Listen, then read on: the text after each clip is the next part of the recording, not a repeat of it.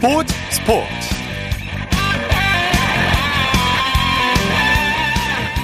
여러분 안녕하십니까? 아나운서 이창진입니다. 전 세계 축구 역사상 가장 위대한 선수 중 한 명으로 꼽히는 디에고 마라도나. 그가 지난 25일 세상을 떠났습니다. 최근까지 클럽팀 감독 등을 맡으면서 활발한 활동을 했는데 향년 60세의 비교적 젊은 나이에 세상을 떠나면서 축구 팬들을 큰 충격에 빠뜨렸습니다. 많은 축구 팬들이 깊은 애도를 표했는데 축구 영웅 펠레는 나는 위대한 친구를 세계는 위대한 전설을 잃었다며 언젠가 하늘에서 함께 축구할 수 있기를 바란다고 말했습니다. 마라도나는 떠났지만 그는 항상 우리 마음속에 있을 텐데요. 마라도나의 활약상 잠시 후 스포츠를 빛낸 영웅들 시간에서 자세히 살펴보겠습니다. 토요일 스포츠 스포츠 먼저 프로배구 소식으로 시작합니다. 스포츠 동아의 강산 기자와 함께합니다. 안녕하세요. 네, 안녕하세요. 오늘 남녀부 각각 한 경기씩 열렸는데 경기장 분위기부터 전해주시죠.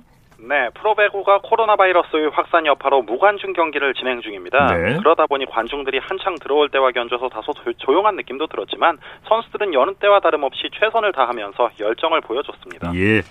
남자부 경기부터 살펴보죠. KB손해보험이 난적 대한항공을 상대로 역전승을 거뒀네요.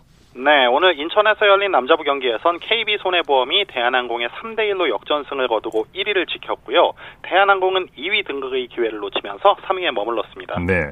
대한항공이 기선제압은 했는데 승부가 어디서 뒤집혔습니까?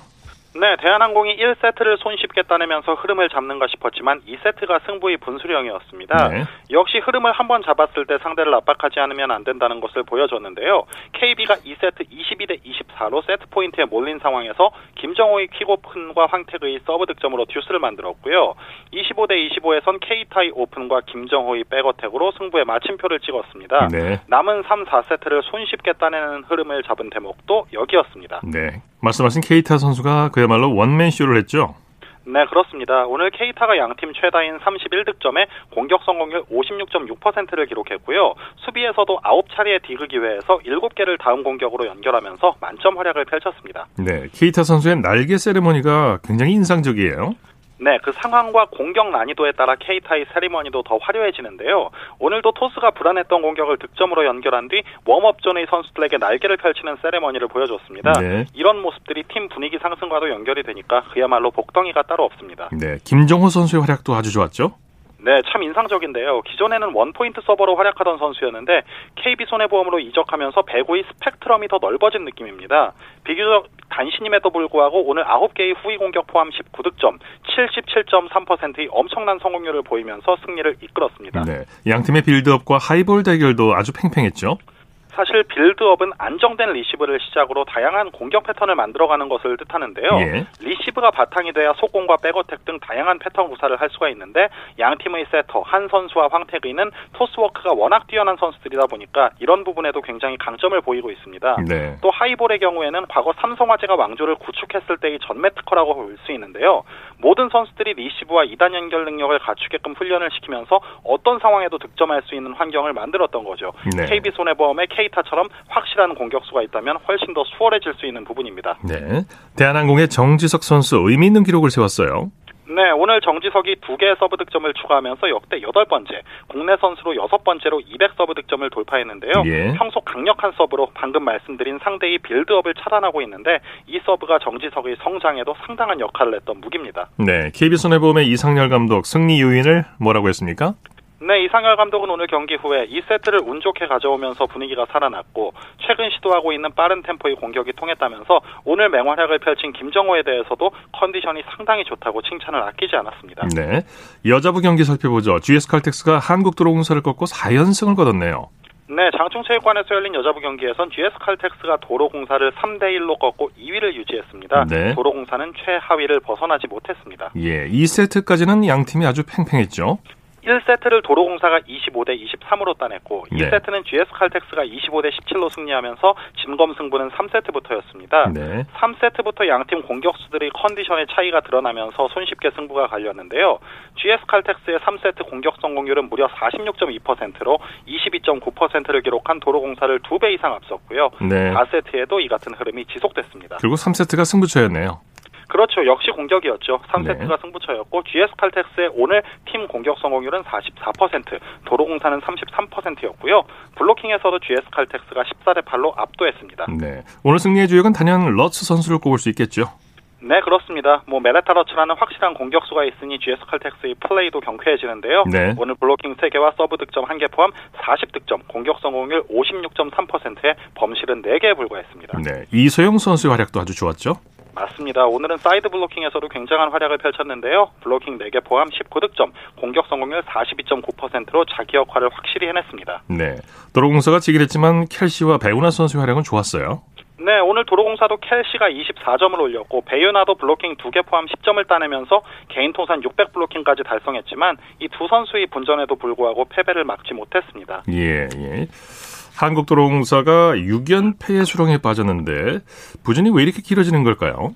저도 사실 조금 이해하기 어려운 부진인데요. 예. 기록을 살펴보면 어느 정도 좀 답이 나옵니다. 박정아 선수의 부진과 이효희가 떠난 세터진의 호흡이 맞지 않는 부분이 아쉬움으로 남는데요. 네네. 네. 박정아는 올 시즌 경기당 득점이 10.63점으로 나쁘지 않지만 점유율이 25%나 됨에도 불구하고 공격 성공률은 26%로 아. 다소 효율이 조금 떨어지는 모습이고요. 네. 수비에서는 전부 도로공사가 상위권을 차지하고 있지만 세터, 특히 그 세트 부분에서 정확도 최하위를 기록 중인 부분이 아무래도 호흡에 조금은 아쉬움이 있다는 걸 보여주는 지표라고 할 수가 있겠습니다. 네, 이 부분이 큰 것 같은데요. 세트 맞습니다. 부분이. 네. 자, 프로배구 내일 경기 일정과 관전 포인트 짚어주시죠. 네, 내일은 안산에서 오후 2시부터 OK금융그룹과 삼성화재가 맞붙고요. 오후 4시부터 수원에서 여자부 현대건설과 KGC 인삼공사가 만납니다.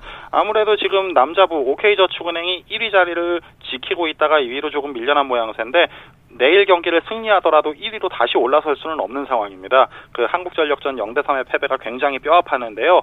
그 패배의 아픔을 딛고 삼성화재를 상대로 다시 한번 선두 도전에 나설 수 있을지 그 부분이 주목되는 내일 매치업입니다. 네, 소식 감사합니다. 고맙습니다. 프로배구 소식 스포츠 동아의 강산 기자와 함께했고요. 이어서 프로농구 소식 살펴보겠습니다.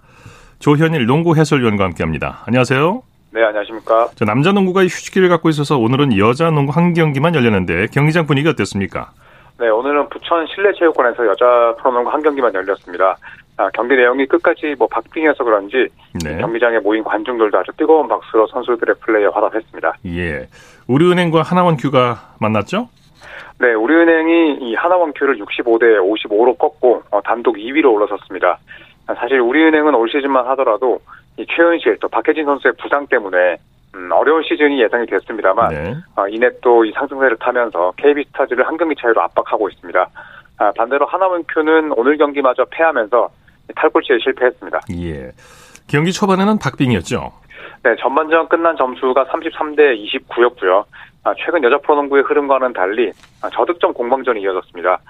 3쿼터 아, 들어서 점수가 벌어지나 싶었습니다만 4쿼터 어, 들어서 이 우리은행이 다시 힘을 냈고요. 네. 이 4개 쿼터의 점수 차이가 최대 4점이었을 정도로 어, 전체적으로 아주 팽팽한 승부가 펼쳐졌습니다. 네네. 이 하나원큐 입장에서는 오늘이 홈 게임이었기 때문에 예, 반드시 잡았어야 됐는데 이 승부처에서 나온 여러 어, 실책성 플레이가 좀 아쉬웠고요. 결국 클러치 상황에서 강점을 발휘한 우리은행이 10점차 승리로 오늘 경기를 마무리했습니다. 네. 박지현 선수가 팀 승리를 이끌었죠? 네, 오늘 박지현 선수의 활약이 엄청납니다. 어, 오늘 경기에서도 29득점, 또 리바운드 16개, 어, 블락슛 4개, 그리고 3점 슛은 개인 한 경기 최다 동률 기록을 세웠는데요. 엄청난 활약을 했군요. 그렇습니다. 오늘도 이 원맨쇼를 펼치면서 어, 지난 8경기 연속 어, 또 두 자릿수 득점 기록 달성에서 성공을 했습니다. 예. 그리고 박지현 선수가 이제 빅맨이 아님에도 불구하고 이 키가 굉장히 큰 어, 그런 이 백코트 자원이다 보니까 리바운드도 잘 잡는데요. 아, 세 경기 연속 또 더블 더블도 달성을 했습니다. 예. 그리고 또 3점 슛은 총 5개를 터뜨렸는데 지난 2019년 2월 27일 신한은행과의 경기에서 3점 5개를 넣은 이후에 또 가장 많은 3점을 집어넣으면서 위성호 감독을 기쁘게 했습니다. 예. 수비에서는 김정은 선수가 빛났죠? 네, 뭐 이 우리은행을 대표하는 그런 백전노장이라고 할 수가 있겠죠. 네. 어, 지난 경기에서 35득점을 올린 이 하나원큐 에이스인 강희슬 선수를 어, 특유 압박 수비로 잘 차단했는데요. 네. 어, 위성우 우리은행 감독 역시 칭찬을 아끼지 않았습니다. 네네. 어, 위성우 감독은 김정은 선수에게 강희슬 선수 수비에 좀 힘을 써달라라고 주문을 했다고 하는데 네. 위성우 감독은 김정은 선수가 그 역할을 120% 해줬다라고 이야기를 했습니다. 네. 또 김정은 선수 본인 역시 요즘 강희슬 선수의 컨디션이 어, 너무 좋아서 걱정이 많았는데 그래도 이 정도면 뭐잘 막았다고 생각한다라고 자평했습니다. 네, 김소니아, 최현실 선수도 공수에서 맹활약했죠? 네, 사실 김소니아와 최현실 선수는 이 외국인 선수가 뛰지 못하는 어, 올 시즌 여자 프로농구에서 특히 우리은행을 대표하는 그런 빅맨으로 활약을 하고 있습니다. 네. 아, 두 선수 모두 이 하나 원큐의 낮은 골밑을 잘 공략하면서 이 보이지 않는 역할을 해줬고요. 네. 아, 그리고 위성우 감독은 이 최은실 선수가 부상에서 돌아오면서 김소니아와 또 김정은 선수의 출전 시간 조절이 가능해졌다라는 이야기를 했는데 이 최은실 선수가 가세하면서 아, 우리은행은 김소니아 그리고 김정은 또 최은실로 이어지는 아주 탄탄한 인사이드를 갖추게 됐습니다. 네. 집중력이 떨어졌는지 경기 막판에는 실책이 많았어요. 네, 뭐 이 부분에 대해서도 이제 이훈재 이 하나원큐 감독이 좀 아쉬움을 표했었는데요. 네, 네. 어, 필요할 때 득점보다 또 실책이 사실 더 많았습니다. 네. 또 이 실책 이후에 실점을 결국 줄이지 못했던 부분도 오늘 아주 커다란 이 아쉬움으로 남았었는데요. 네. 어, 이훈재 감독의 이야기대로 어, 득점이 필요할 때 턴오버가 나왔고 이 부분에 대해서는 이 백코트 자원들의 역할이 중요하다 어, 이런 이야기를 했습니다. 네. 하나원 큐가 막판 추격에 나섰지만 역부족이었던 게 리바운드에서 밀렸어요. 맞습니다. 오늘 이 하나원 큐는 우리은행보다 팀 리바운드를 15개나 아, 더 뺏겼는데요. 결국 리바운드를 뺏기다 보니까 이 속공 상황도 많이 예, 맞이를 했었고 또 반대로 본인들은 아, 공격 리바운드 이후에 세컨 기회 득점을 올리는 장면들이 별로 없었습니다. 네. 이 하나원큐가 오늘 경기 같은 경우에는 어, 이 국내 선수들의 활약이 상당히 좋았었거든요. 네. 특히 뭐 강이슬, 고아라, 또 신지현, 아, 양인영 선수까지 두 자리 득점을 올린 선수가 4명이나 됐음에도 불구하고 결국 이 보드 장악력, 리바운드 싸움에서 밀리면서 10점 차 패배를 떠안았습니다. 네. 우리은행 위성우 감독 기분이 좋았을 것 같은데 승리 소감 뭐라고 밝혔습니까? 네, 이 팀의 베테랑 선수들을 칭찬했습니다. 아, 원래는 뭐 이 경기가 굉장히 어려울 것이다라고 위성우 감독이 예상을 했다고 하는데 네. 네, 하지만 팀의 고참들이 제 역할을 해줬고 또 아, 김정은 선수가 40분을 오랜만에 다 뛰면서 아, 중심을 잡아줬기 때문에 승리할 수 있었다라고 소감을 밝혔습니다. 아, 그리고 이 하루를 쉰 이후에 그 다음 경기 상대가 이 삼성생명인데 네, 위성호 감독은 일단 오늘 경기를 잘 쉬고 나서 이 삼성생명전을 잘 준비하겠다라고 이야기를 했습니다. 네. 내일도 여자 프로농구 한 경기만 열리죠. 관전 포인트 짚어주시죠. 네, 내일은 청주에서 1위 KB스타즈와 신한은행이 맞대결을 펼칩니다. KB스타즈는 시즌 2연패로 시작을 했습니다만 내일이 6연승을 달리면서 현재 1위에 올라 있고요. 신한은행은 당초 예상을 뛰어넘는 4승 3패의 좋은 성적을 기록하고 있습니다. 신한은행 입장에서는 득점, 리바운드, 블락까지 세 개 부문에서 1위를 달리고 있는 박지수 선수를 또 잘 막아야겠고요. 또 공격의 경우에도 직전 경기 상대가 우리은행이었는데 고작 48득점에 그쳤거든요. 빈공에서 벗어나는 게 최대의 과제일 것 같습니다. 네. 자, NBA 소식 살펴볼까요? NBA 정규리그 개막에 앞서서 프리시즌이 개막 시작이 되죠. 맞습니다. 아, 다음 달 12월 12일부터 20일까지 총 49경기가 열립니다. 네. 아, 프리시즌은 말 그대로 이 NBA 정규 시즌에 앞서서 열리는 시범 경기라 볼 수가 있는데요. 아, 선수들이 손발을 맞추는 동시에 또 리그 전체적인 측면에서 놓고 보자면 뭐 새로운 룰이나 또 규정을 점검하는 그런 시기로도 쓰입니다. 네. 네, 많은 NBA 팬들이 이 프리시즌 개막을 기다리고 있습니다. 네, 이 프리시즌은 어떻게 진행이 됩니까? 네, 팀별로 뭐 최소 두 경기 그리고 많게는 네 경기까지 치릅니다. 일단은 뭐 최소 홈 한 경기와 또 원정 한 경기를 갖게 되고요. 예. 그리고 일별 경기 수를 살펴보면 에, 보통 다섯 경기씩 열리게 되는데 에, 적게는 세 경기, 또 많게는 하루에 여덟 경기씩 열릴 예정이라 이 역시도 많은 NBA 팬들이 또 기대를 하고 있는 부분입니다. 네, 프리시즌 대진표는 나왔습니까? 네, 12일에 프리시즌이 문을 엽니다. 아, 일단 13일에는 루카 돈치치가 이끄는 댈러스 매버릭스와 또 이적설이 나돌았던 이 야니스 아데토쿤보의 밀워키 벅스가 맞붙습니다. 또 14일에는 이 브루클린 네츠와 워싱턴이 만나는데 이 지난 시즌에 부상으로 한 경기도 뛰지 못했던 이 케빈 듀란트 선수가 처음으로 브루클린 유니폼을 입고 코트를 밟습니다. 네. 또 닥 리버스 감독이 새롭게 지휘봉을 잡은 이 필라델피아는 16일 이 홈에서 자신이 또 한때 팀을 이끌었던 이 보스턴 셀틱스를 상대할 예정입니다. 네. 조현일 해설위원께서 꼽은 가장 눈길을 끄는 매치업은 어떤 팀들일까요?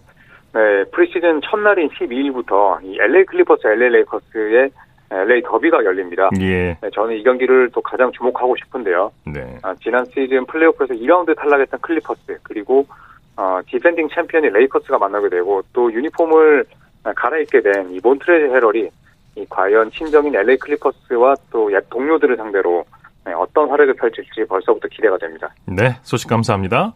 네, 고맙습니다. 프로농구 소식 조현일 농구 해설위원과 정리했습니다.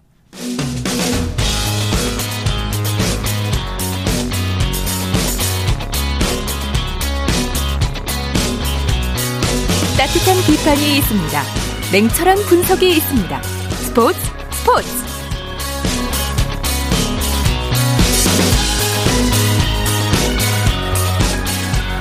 토요일 스포츠 스포츠 생방송으로 함께하고 계십니다. 9시 35분 지나고 있습니다.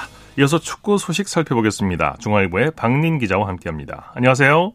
네, 안녕하세요. 잉글랜드 토트넘의 손흥민 선수가 이번 주말 골 사냥에 나서죠?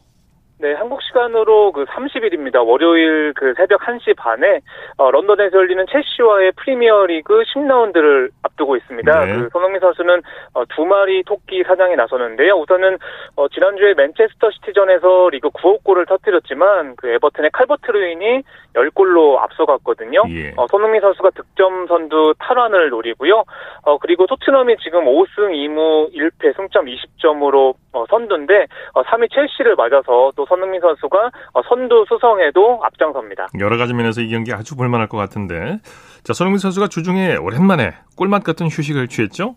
네, 맞습니다. 그 27일이었죠. 그 유로파리그 루도고레츠 전에서 어, 토트넘이 4대 0으로 이겼는데 손흥민 네. 선수는 어, 교체 명단에 포함됐지만 그 결장을 했습니다. 오랜만에 어, 벤치에서 편하게 경기를 지켜봤는데요. 네. 어, 손흥민 선수가 부상 때문이 아니라 그 휴식 차원에서 결장한 건 어, 거의 두 달 만이고요. 어, 최근에 아홉 경기 연속 출전하면서 정말 살인적인 일정을 소화했는데 어, 오랜만에 푹 쉬면서 또 기대감을 높이고 있습니다. 네. 손흥민 선수 리그에서 이제 9골, 두 자릿수 득점에 도전하는 거네요.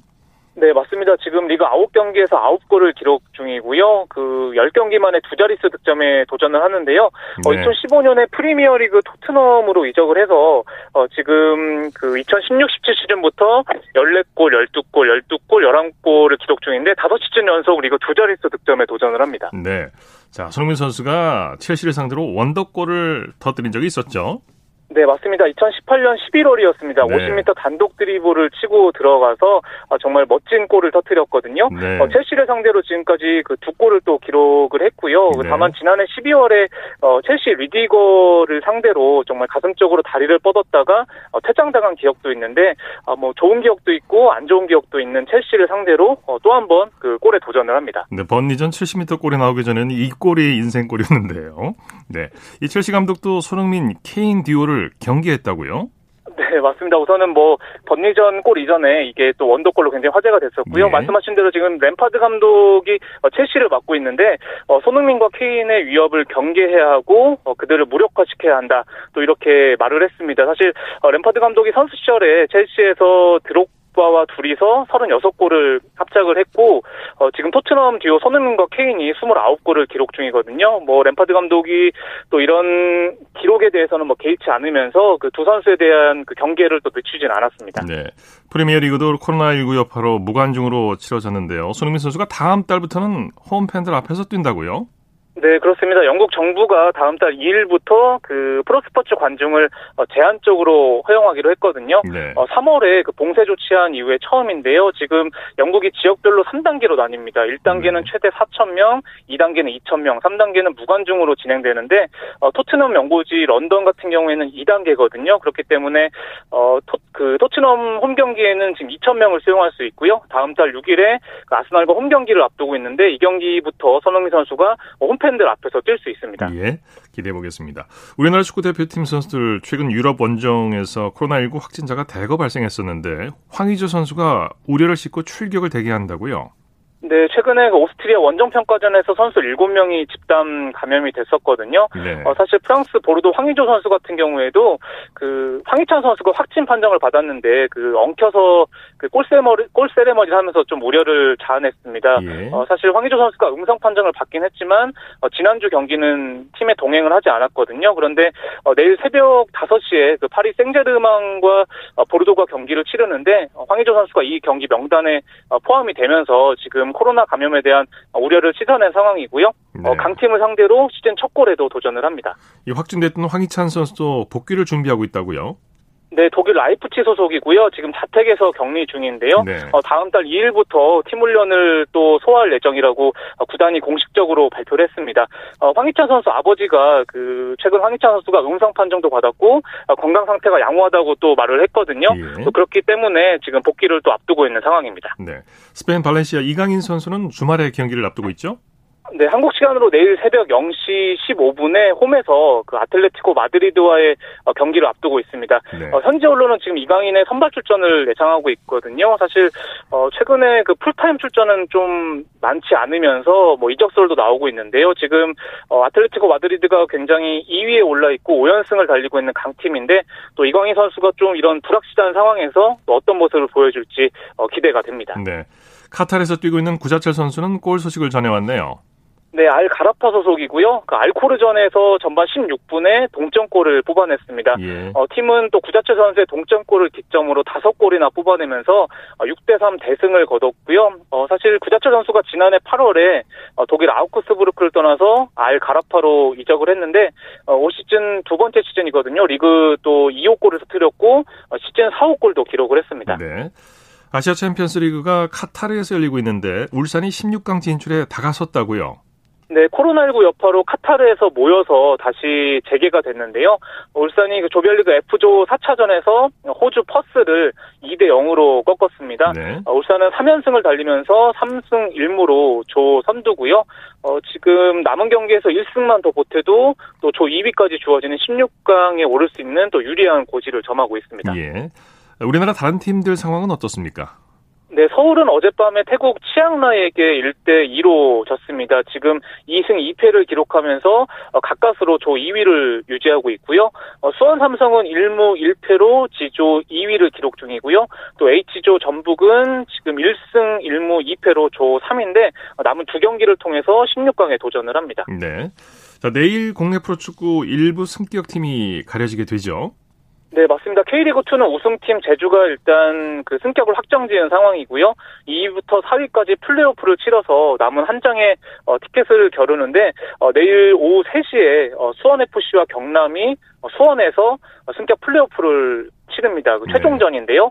어, 지금 수원FC는 2위로 플레이오프에 선착한 상황이고 어, 경남은 준 플레이오프에서 대전을 꺾고 올라온 상황이거든요. 네. 어, 승부는 단판 승부고요. 어, 일단은 수원FC가 2위로 또 선착한 상황이기 때문에 어, 비기기만 해도 승격할 수 있는 또 유리한 고지입니다. 네. 어떤 선수를 주목하면 좋을까요?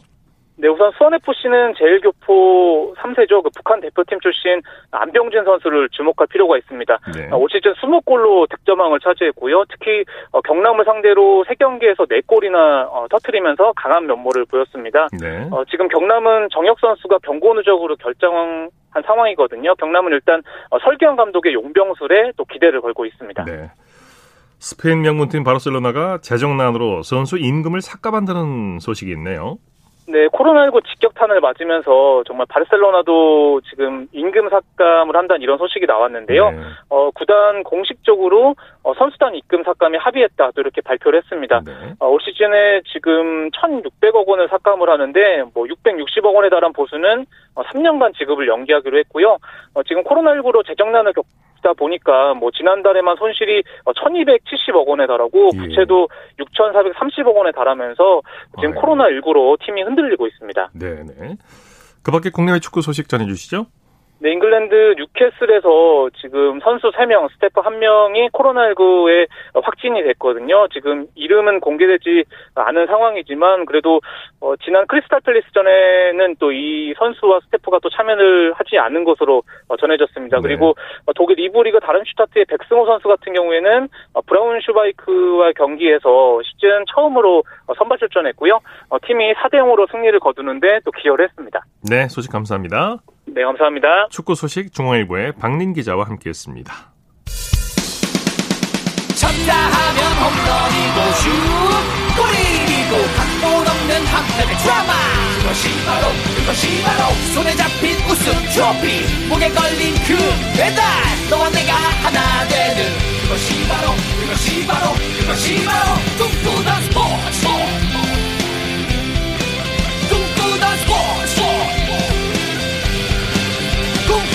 스포츠 토요일 스포츠 스포츠 생방송으로 함께하고 계십니다. 9시 44분 지나고 있습니다. 이어서 우리에게 환희와 감동을 안겨준 스포츠 스타들의 활약상을 살펴보는 스포츠를 빛낸 영웅들 시간입니다. 정수진 리포터와 함께합니다. 어서 오십시오. 네, 안녕하세요. 오늘은 세계적인 축구 영웅 얼마 전 타계한 마라도나를 소개해 주신다고요? 네, 그렇습니다. 지난 25일 축구의 신 아르헨티나의 디에고 마라도나가 갑작스러운 심장 마비로 세상을 떠났는데요. 고인의 관은 아르헨티나 국기와 유니폼으로 덮었고 시신을 안채했던 대통령 궁과 장제에는 많은 축구 팬들이 몰려서 거의 3km가 넘는 줄이 만들어졌고요. 네. 마라도나의 마지막 길을 함께했습니다. 네. 어, 특히 86년 월드컵 우승을 이끌면서 아르헨티나에는 그를 숭배하는 마라도나 교라는 종교가 실제로 종교 존재를 하고 있을 만큼 네. 국가적인 영웅으로 인정받는 인물이기도 해요. 예, 네. 그야말로 축구의 신 갑작스러운 죽음 그리고 60세라는 비교적 젊은 나이에 어, 맞아요. 네. 네, 타결에 가서 많은 축구 팬들이 놀라였죠. 네. 어, 그래서 대통령궁 인근에 있는 5월 광장, 그러니까 플라사 데 마요에도 많은 축구 팬들이 모여서 디에고를 연호했는데요. 네. 이곳은 86년 멕시코 월드컵에서 아르헨티나가 우승한 직후에 이 축구 팬들이 환호하면서 세계 재패의 즐거움을 만끽한 곳이기도 합니다. 네.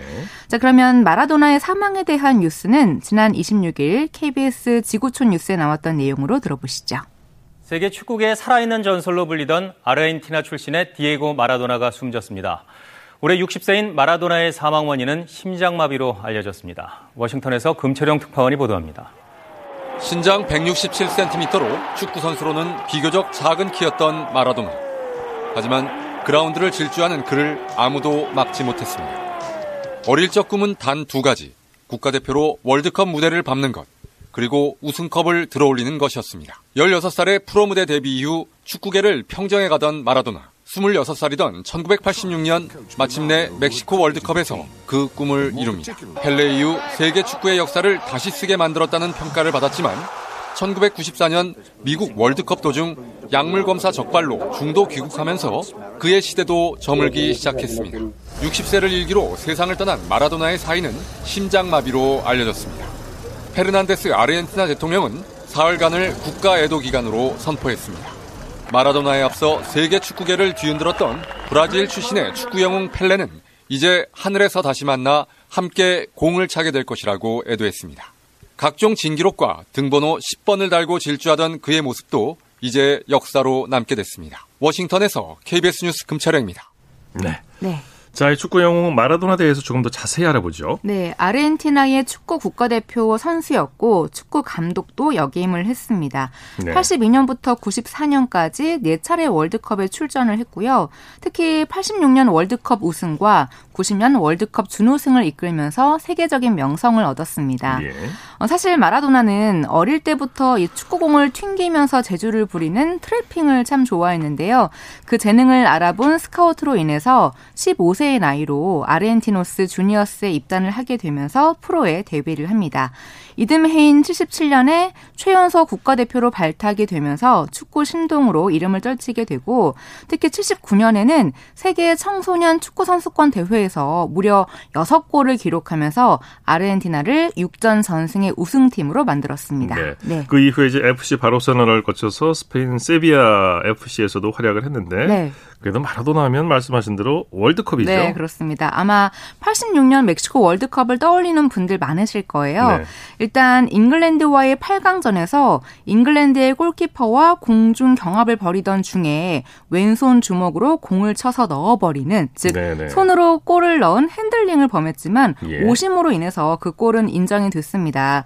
이른바 신의 손 논란인데요. 그 당시 마라도나가 내 머리와 신의 손이 함께 만들어낸 골이다라고 했다고 합니다. 합니다. 예, 네. 지금은 이제 비디오 판독이 있어서 이런 상황은 안 나올 것 같긴 그렇죠. 한데. 그 당시는 없었기 때문에요. 네. 네. 이제 마라도나가 핸들링은 어느 정도 인정한 말인데. 그렇죠. 그런데 그 이후에 정말 멋진 골이 나오게 되죠. 네. 그 첫 번째 골은 논란이 있었지만 5분 후에는 월드컵 사상 최고로 꼽히는 골이 나오는데요.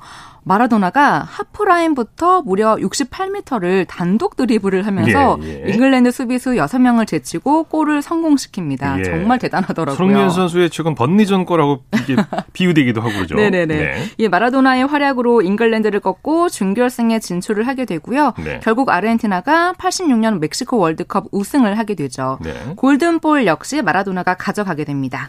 네. 자, 그러면 잉글랜드와의 경기 내용은 94년 6월 29일에 월드컵 축구 반세기라는 제목의 방송에서 들어보시죠. 지난 두 번의 경기에서 6골을 놓은 잉글랜드는 아르헨티나와의 경기에 자신감을 보입니다.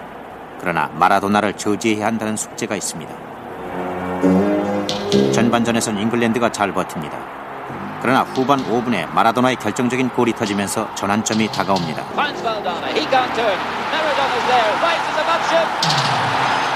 잉글랜드가 논란 많았던 첫 골의 충격에서 벗어나 전력을 채 정비하기도 전에 마라도나 다시 공격합니다.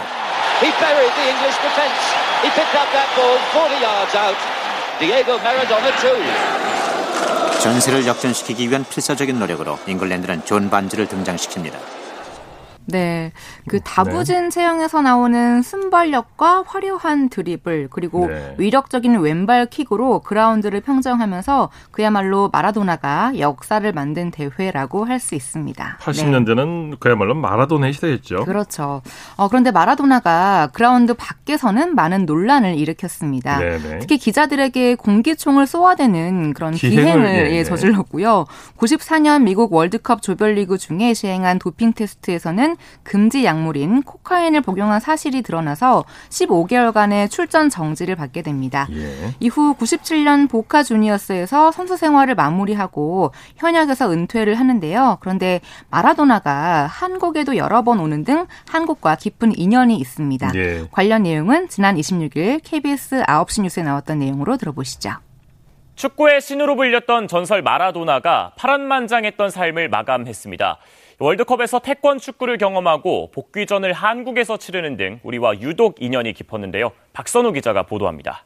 마라도나와 한국 축구의 첫 만남은 1986년 멕시코 월드컵으로 거슬러 올라갑니다. 마라도나 돌진하는 순간 부딪혔습니다. 공의적인 반칙이 아닌데 허정무 선수가 마라도나를 향한 허정무의 집중 견제, 태권 축구라는 별명이 붙었습니다. 마라도나와 허정무는 2010년 남아공 월드컵에서 운명처럼 감독으로 다시 만나 화제가 됐습니다. 금지 약물 복용 징계를 받은 마라도나의 복귀 전도 한국에서 열렸는데 준비 과정을 KBS에 독점 공개했습니다. 감사, 감사합니다. 감사합니다. 감사합니다. 감사합니다.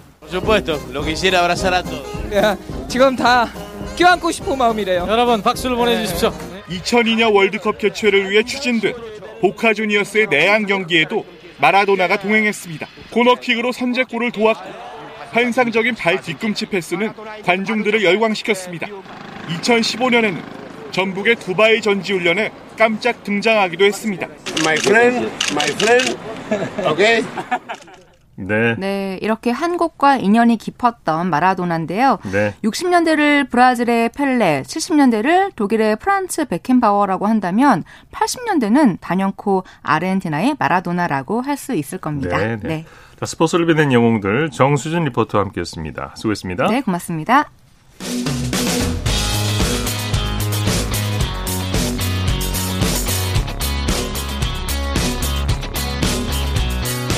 따뜻한 비판이 있습니다. 냉철한 분석이 있습니다. 스포츠 스포츠. 여섯 한 주간의 해외 스포츠 소식 정리합니다. 월드스포츠 연합뉴스 영문뉴스부의 유지호 기자와 함께합니다. 안녕하세요. 네, 안녕하세요. 복싱계 두 전설 마이크 타이슨과 로이 존스 주니어가 이번 주말에 레전드 매치에서 맞대결을 벌이죠? 네, 두 선수의 대결은 한국 시간 내일 미국 로스앤젤레스에서 무관중 경기로 열립니다. 예. 어, 핵주먹으로 복싱계를 평정했던 전 헤비급 세계 챔피언 타이슨은 15년 만에 링에 오르고요. 어, 존스는 서울올림픽 은메달리스트로 미들급, 슈퍼미들급, 라이트 헤비급, 헤비급까지 네 체급을 석권한 바 있는 예. 복싱계 전설입니다. 어, 코로나19 때문에 무관중 경기를 하지만 이 50달러의 유료 시청권이 미국에서 판매돼 이미 뭐 상당 수준의 수입이 보장되어 있는 상태고요. 하지만 이 50대에 접어든 두 선수의 경기력에 대해서는 기대치가 높지는 않습니다. 네. 또 안전 규정도 엄격, 엄격하게 적용이 되는데요. 어, 둘 중 한 명이 피부가 찢어지거나 코뼈를 다치는 상황이 오면 경기는 즉각 중단되도록 되어 있습니다. 그렇군요. 하지만 이 두 선수 모두 헤드 기어를 착용하지 않고요. 2분 8라운드 경기를 하는데 어, 부심은 없지만 전 복서 3명이 비공식 채점단으로 활동해서 승리한 선수에게는 명예 벨트를 수여할 예정입니다. 네. 내년 7월 열리는 도쿄 하계 올림픽을 넉 달 앞두고 테스트 이벤트가 재개된다고요? 네, 도쿄올림픽 조직위원회는 종목, 종목별 국제연맹과 협의로 새로 정한 18개 종목 테스트 이벤트 일정을 27일 발표했는데요. 올림픽 출전권이 걸린 예선전을 겸한 수영 아티스틱 종목의 경기가 내년 3월 4일에서 7일까지 도쿄 아쿠아틱 센터에서 가장 먼저 열립니다. 네. 또 4월에는 수구와 다이빙, 럭비, 경영, 어, 라사이클 등 경기가 열리고요.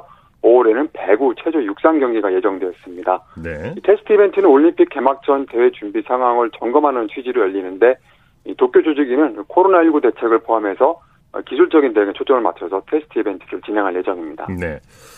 매년 1월 중순에 열리던 호주 오픈 테니스 대회가 내년에는 코로나19 여파로 더 늦게 시작할 가능성이 커졌다고요? 네, AP통신은 호주 오픈 개최지 멜버른이 위치한 빅토리아주의 체육관광부가 어, 대회, 대회를 개막 날짜보다 늦게 시작될 수 있다고 말했다고 지난 26일 보도했습니다. 네. 현재로서는 1월 18일 개막 예정인데요. 어, 빅토리아주 관계자들은 앞서 프랑스 오픈이 5개월 정도 늦게 열리고 윔블던은 취소된 사례도 있기 때문에 좀 더 상황을 봐야 한다는 입장입니다. 네. 또 호주 입국자들은 의무적으로 2주간 자가 격리를 해야 하는데요. 어, 1월 중순에 개막하는 호주 오픈에 출전한 선수들은 최소 올해 12월 말까지는 호주 입국을 마쳐야 합니다. 예. 그러나 빅토리아 주 정부에서 최근 1월 어, 1월 테니스 대회에 출전하는 선수들의 호주 입국을 올해 12월에는 허용하지 않을 것이라는 보도도 있었고요. 또 현재 선수들의 자가격리 기간을 14일에서 어, 10일로 단축하는 방안 등도 논의되고 있다고 합니다. 네. 자, NFL 쿼터백 출신 마이너리그 선수 팀 티보가 내년에도 메이저리그 진출에 도전한다고요? 네, 티보가 대학 시절 최고의 풋볼 선수였는데 이 프로에 데뷔해서 부상에 시달리다가 2016년에는 NFL을 은퇴를 했고요. 어, 뉴욕 매츠 산하 마이너리그 팀에 입단해서 외야수로 전향한 바 있습니다. 네. 하지만 마이너리그에서도 온갖 부상을 겪었고 올해는 코로나19 때문에 마이너리그 시즌 자체가 취소되면서 어, 실전 경기를 뛰지 못했는데요. 어, 33살의 나이로 메이저리그에 도전하기엔 좀 늦은 게 아니냐는 시각이 많지만 이 매치 구단의 샌디 앨러슨 사장은 최근 티보가 어, 꿈을 포기하는 것을 보고 싶지 않다고 말했습니다. 네. 그동안 이 선수의 마이너리그 선수만 보면 메이저리그에서 뛸 실력은 아닌데요. 하지만 이 매치 구단이 어, 티보를 마케팅에 활용하기 위해서 메이저리그에 승격시킬 수 있다는 관측도 있습니다. 네, 소식 감사합니다. 네, 감사합니다. 월드스포스 연합뉴스 영문뉴스부의 유지호 기자였습니다. 스포츠 단신 전해드립니다. 구미시청의 유영도 선수가 데뷔 14년 만에 처음으로 금강장사에 올랐습니다. 유영도 선수는 오늘 문경체육관에서 열린 위더스 제약 민속시립리그 5차 대회 금강급 장사 결정전에서 태안군청의 김기수를 3대 1로 물리쳤습니다. 스포츠 스포츠 오늘 준비한 소식은 여기까지고요. 내일도 풍성한 스포츠 소식으로 찾아뵙겠습니다. 함께해 주신 여러분 고맙습니다. 지금까지 아나운서 이창진이었습니다. 스포츠 스포츠